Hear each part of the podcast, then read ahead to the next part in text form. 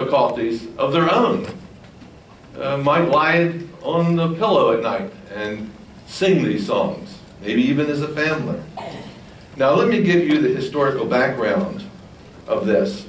God's people uh, have formed a nation. God has formed a nation from the Hebrew people. And uh, for years, they've lived under what was known as a united monarchy. In other words, they were ruled by a king. There was King Saul, there was King David, there was King Solomon. That was, they were under a single leadership. But after the death of Solomon, the nation was split in two between a northern kingdom, which took the name Israel, and the southern kingdom, which took the name Judah. The northern kingdom uh, consisted of 10 of the tribes, and the southern kingdom consisted of two of the tribes.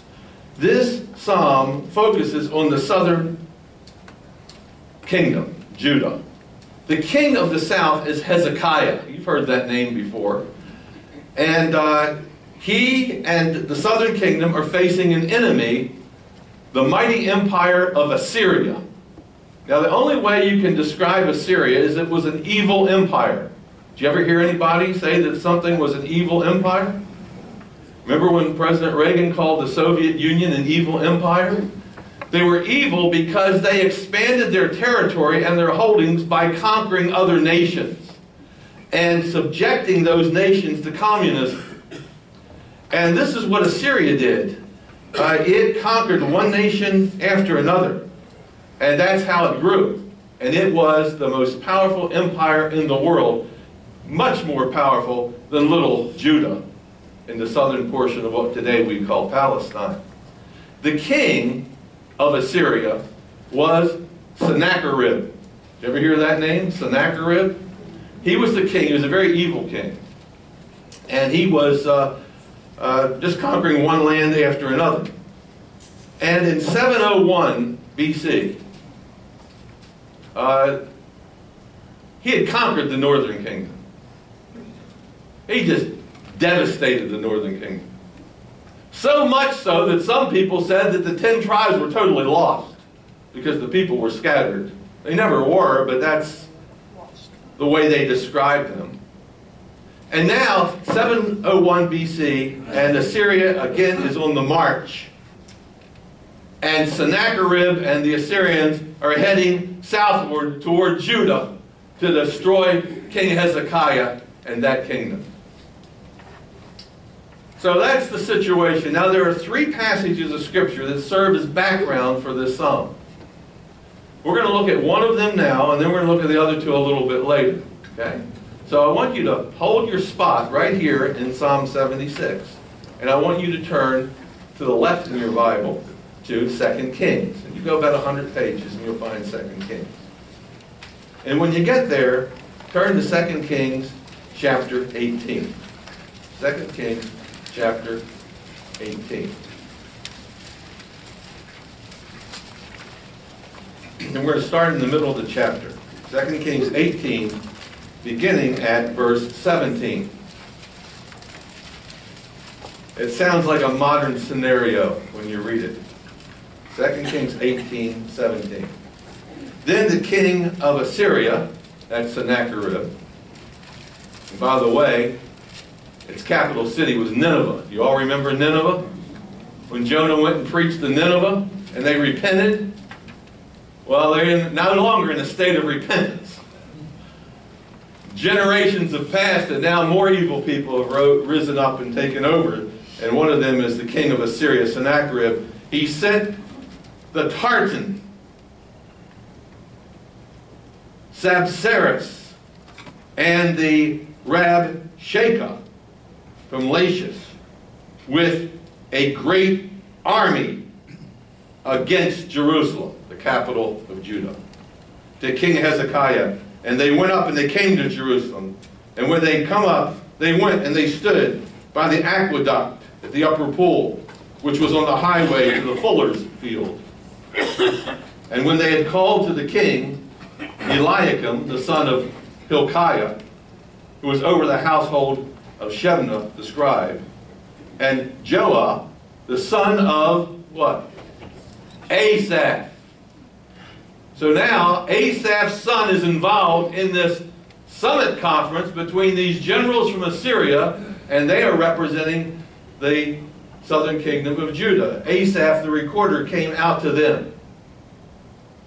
Then Rabshakeh said to them, Now say to Hezekiah, Thus says the great king, the king of Assyria, Sennacherib, what confidence is this in which you trust? In other words, you think you can beat us? What are you putting your confidence in?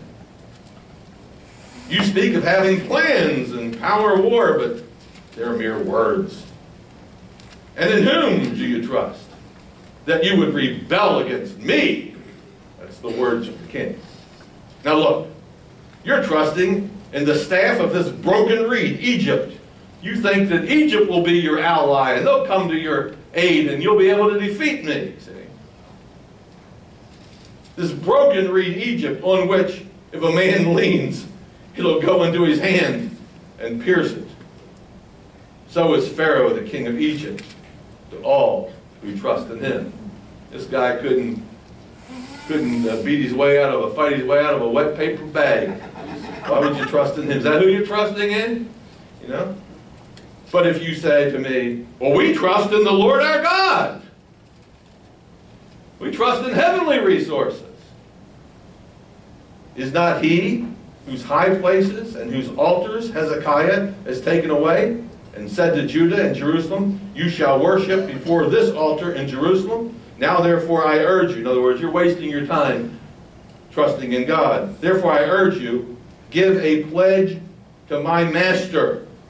In other words, make a tribute, financial tribute to my master, the king of Assyria, and I will give you 2,000 horses if you're able on your part to put riders on them. You probably don't even have an army of 2,000 men that could, could even ride the horses, but you know, we'll give you some horses, but you need to pledge your allegiance to my king. Okay. Now look at verse 36. There's more there, but we'll just skip and do the relevant verses for this study. But the people held their peace, and they answered him not a word. For the king's commandment, that's Hezekiah's commandment, was do not answer him. Don't even negotiate. Don't give an answer.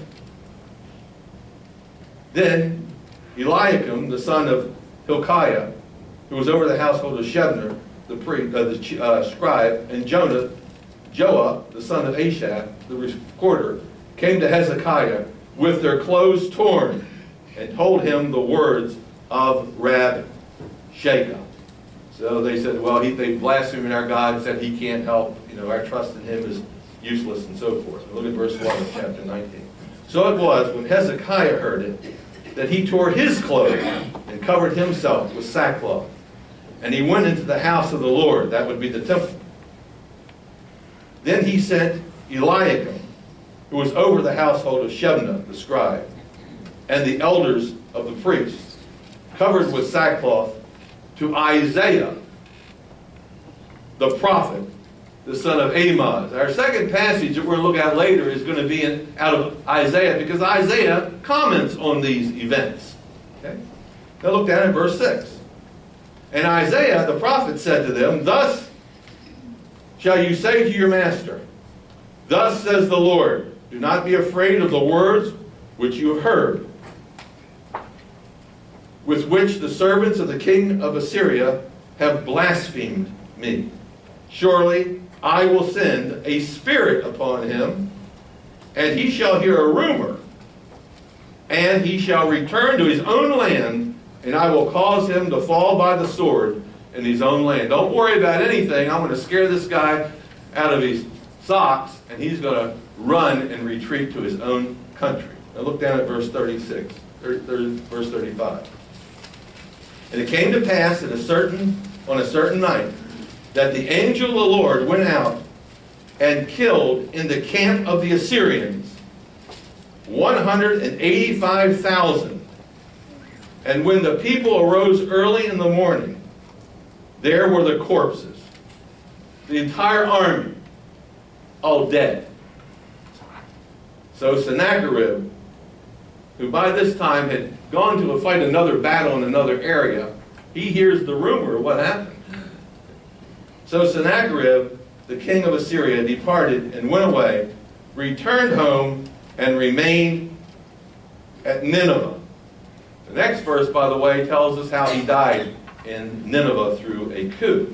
So there is the background for this psalm. Psalm 76 is based on this event. Okay, so you're with me? The other two passages we'll look at in a few minutes. So let's go back to Psalm 76. And we're going to divide this psalm into three parts. First part will be verses 1 through 3, where Asaph, the songwriter, speaks of God's greatness. Verses 4 through 9, he speaks of God's glory. And then verses 10 through 12, how we should respond to God's greatness and God's glory. Okay, so let's look at that first section. And we'll begin in verse 1. In Judah, now which kingdom is that? Northern or southern? Southern. In the southern kingdom, God is known. That means God is acknowledged. They acknowledge God as their God. He is known. A lot of, uh, we talked about the God who is known last week. Remember we talked about how uh, Paul went and preached on Mars Hill about the unknown God. Remember that? Because they believed that there may be some God that they didn't know. And he said, well, I'm going to tell you about him. I'm going to tell you about his son, Jesus Christ. Uh, Jesus, when he met the woman at the well, remember? She said, well, which mountain? I have a question. You must be a prophet. Can I ask you a question since I got you around here, since you're a pastor of a church, you know? That's what people always do. You know, they'll grab you if you know a little bit about the Bible. And I have people always say, can I ask you a question? So, you know, so you're always working, you know. And so she sees Jesus and says, can I ask you a question? Should our fathers worship on that mountain or that mountain? Remember that? He said, well, there's going to come a time when you're going to worship God in spirit and in truth. Remember when he says that? Uh, and he also says this. He says, you people worship a God you do not know. We worship, meaning the Jews, worship a God we do know. So here's what it says in verse 1. In Judah, God is what? He is known. He is acknowledged. Okay? And then it says, and his name is great in Israel. All the way up to the northern kingdom, his name is heralded because they, uh, they know about God, even though they've been very disobedient. They know God is great. God would have rescued the northern kingdom had they followed him, but they chose not to, and they end up being destroyed. Now, a couple of things I want you to notice in verse 1. First of all, notice that God is spoken of in the third person. Doesn't say you're great. It says God, like a, talking about a third person. God is great. So that's number one. Notice that knowledge of God is limited. It's limited to God's people. You see that? In Judah and Israel. So the other nations do not acknowledge God. God is known and God is great in Judah and Israel because God has acted on their behalf and delivered them miraculously, and that's how they know He's alive. That's how they know He's great, because He has revealed Himself to them through these acts of deliverance. So it's important that you understand why they would say God is great and why they would say God is alive. There's many Christians who might say God's great and God's alive, but they don't know it. Because He's never done anything in their life. They're just operating on theory. So I believe it's really important that we spend the amount of time that we do each Sunday praying for sick people. So when there's a miraculous healing, you say what? God is great. He reveals himself through those actions. It's really important. Look at verse 2. In Salem. Now this is not Salem, Massachusetts. This is Jerusalem. Okay, it's an abbreviation for Jerusalem. Remember Melchizedek back in Genesis 14 or so? That he was the king of Salem, the king of Jerusalem. In Jerusalem also is his, speaking in the third person, God's tabernacle, God's tent, God's house, and his dwelling place in Zion. That's Mount Zion, the, what we call today the Temple Mount, where the temple was. God lived among the people right there in that land. There, in that land, when the Assyrian army came against God's people, there he broke the arrows of the bow. They had these bow and arrows, and they were going to attack. God breaks the arrows of the bow. He broke the shield, a defensive weapon, and the sword, an offensive weapon of battle. And that refers to what we just read about. That's why they say God's great. That's why they say God is good. Now, Isaiah the prophet speaks about God breaking the arrows of the Assyrian army. And so keep your finger here, and this time I want you to move to your right, about 75 pages, to Isaiah 37. This whole chapter is about Sennacherib and Assyria and coming against God's people. We're going to look at only three or four verses. Isaiah chapter 37.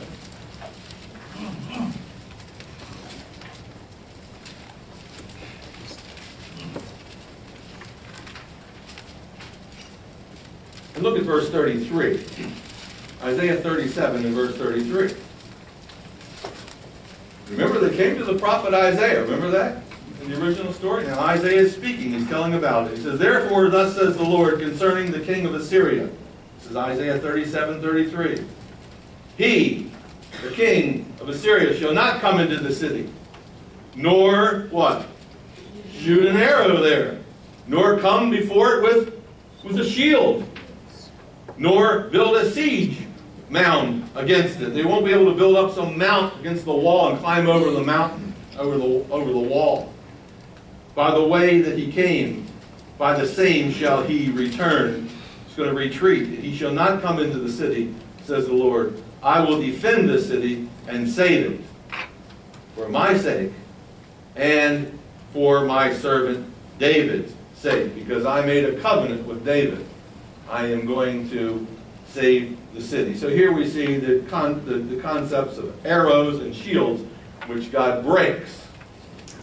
Now, did he literally just go around and break everybody's arrows? No, this is you know, figurative language, but it means he defeats them and destroys their weapons. So that makes sense. So that's the Isaiah passage. Okay. So now, when we go back to Psalm 76, we come to the second section about God's glory. And you're going to see something that's very interesting. Look at verse 4. He addresses God. You're more glorious and excellent than the mountains of prey.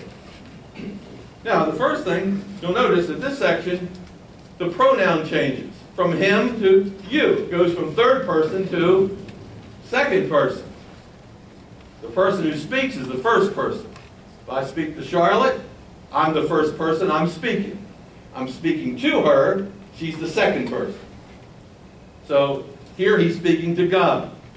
That's the difference between third person and second person. Second person, you're speaking to the person. In third person, you're speaking what? About the person. So this begins the second section. This is how you read the Psalms. You're always looking for the pronouns. It's very important. Now look how he describes God's nature in verse 4. More glorious and excellent than the mountains of prey. In other words, the word there, glorious and excellent, uh, speak of God being an luminous being. Luminous being.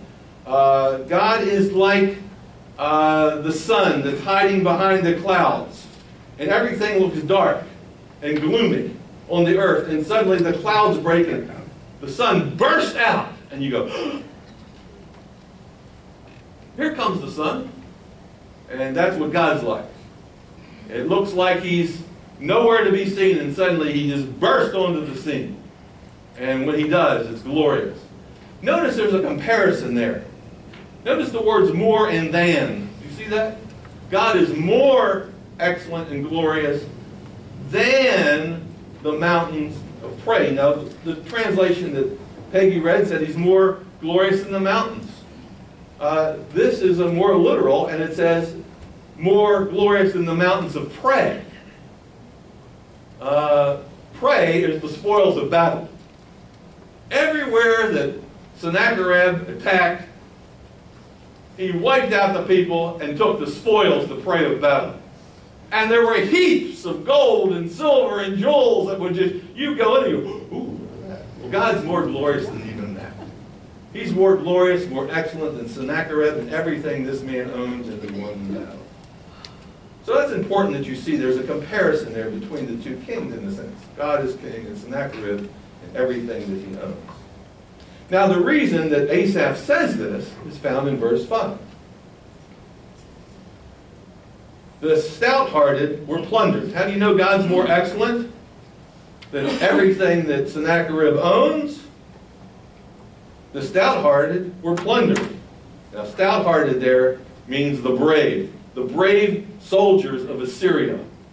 Uh, the, the courageous, self-confident uh, soldiers who thought that no one could ever bring down Assyria or defeat Syria.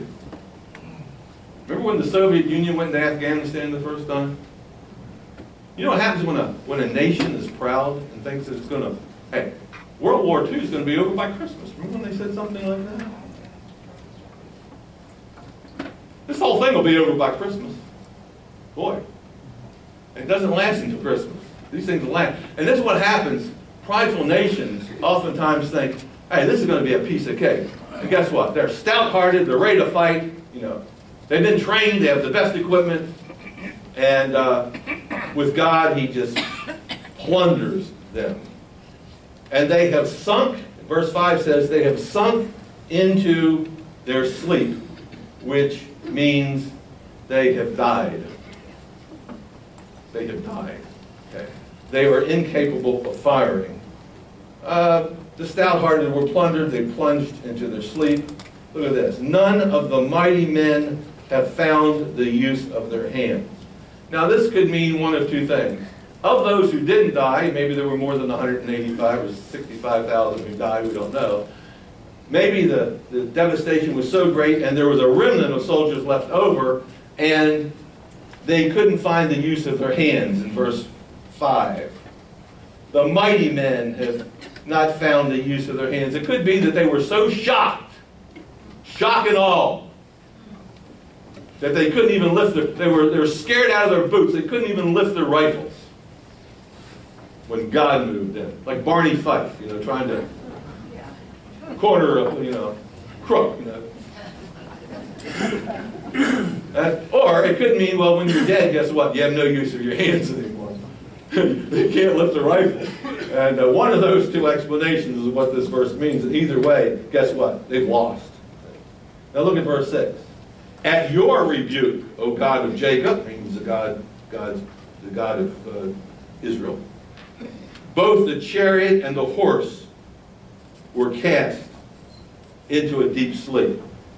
Uh, notice it says this, at your rebuke, just a word, it's all it took was one word, and everything. Their weapons, their, you know, their the horses, their chariots, uh, their, we'd say today their tanks, their missiles, everything. All God had to do was one word, and here came all these angels, and 165,000 were slain just on the word, just like that. That's all it took.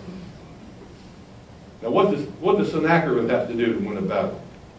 He has to have all these thousands of troops, all these weapons. God just says a word just like That's all it takes. Remember Jesus in the Garden of Gethsemane? They came to, to arrest him? and he and they said, uh, you know, are, are you Jesus? And he said, you know, it is I. And remember, they all fell backwards. And he got up and said, You really couldn't arrest me if I didn't want you to.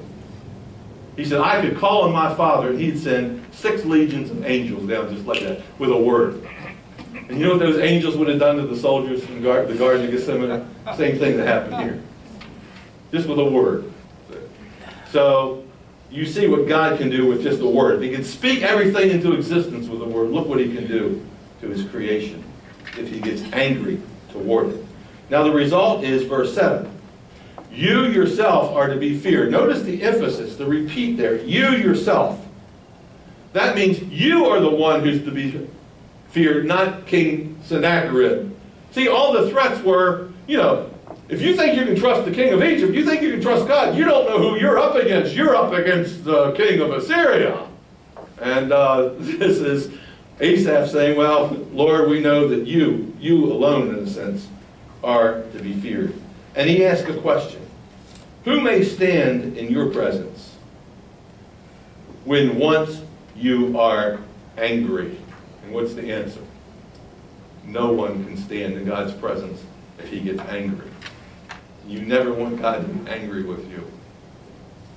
So just imagine for a moment what judgment's going to be like on the last day. When God is angry and his wrath falls on people. No one will be able to stand. That's what the book of Revelation says. Who can stand? And the answer is no one can stand when God gets angry. Look at verse 8. You cause judgment to be heard from heaven. Uh, that could refer to those angels who are coming down to fight that battle. Verse 8 says, The earth feared and was still.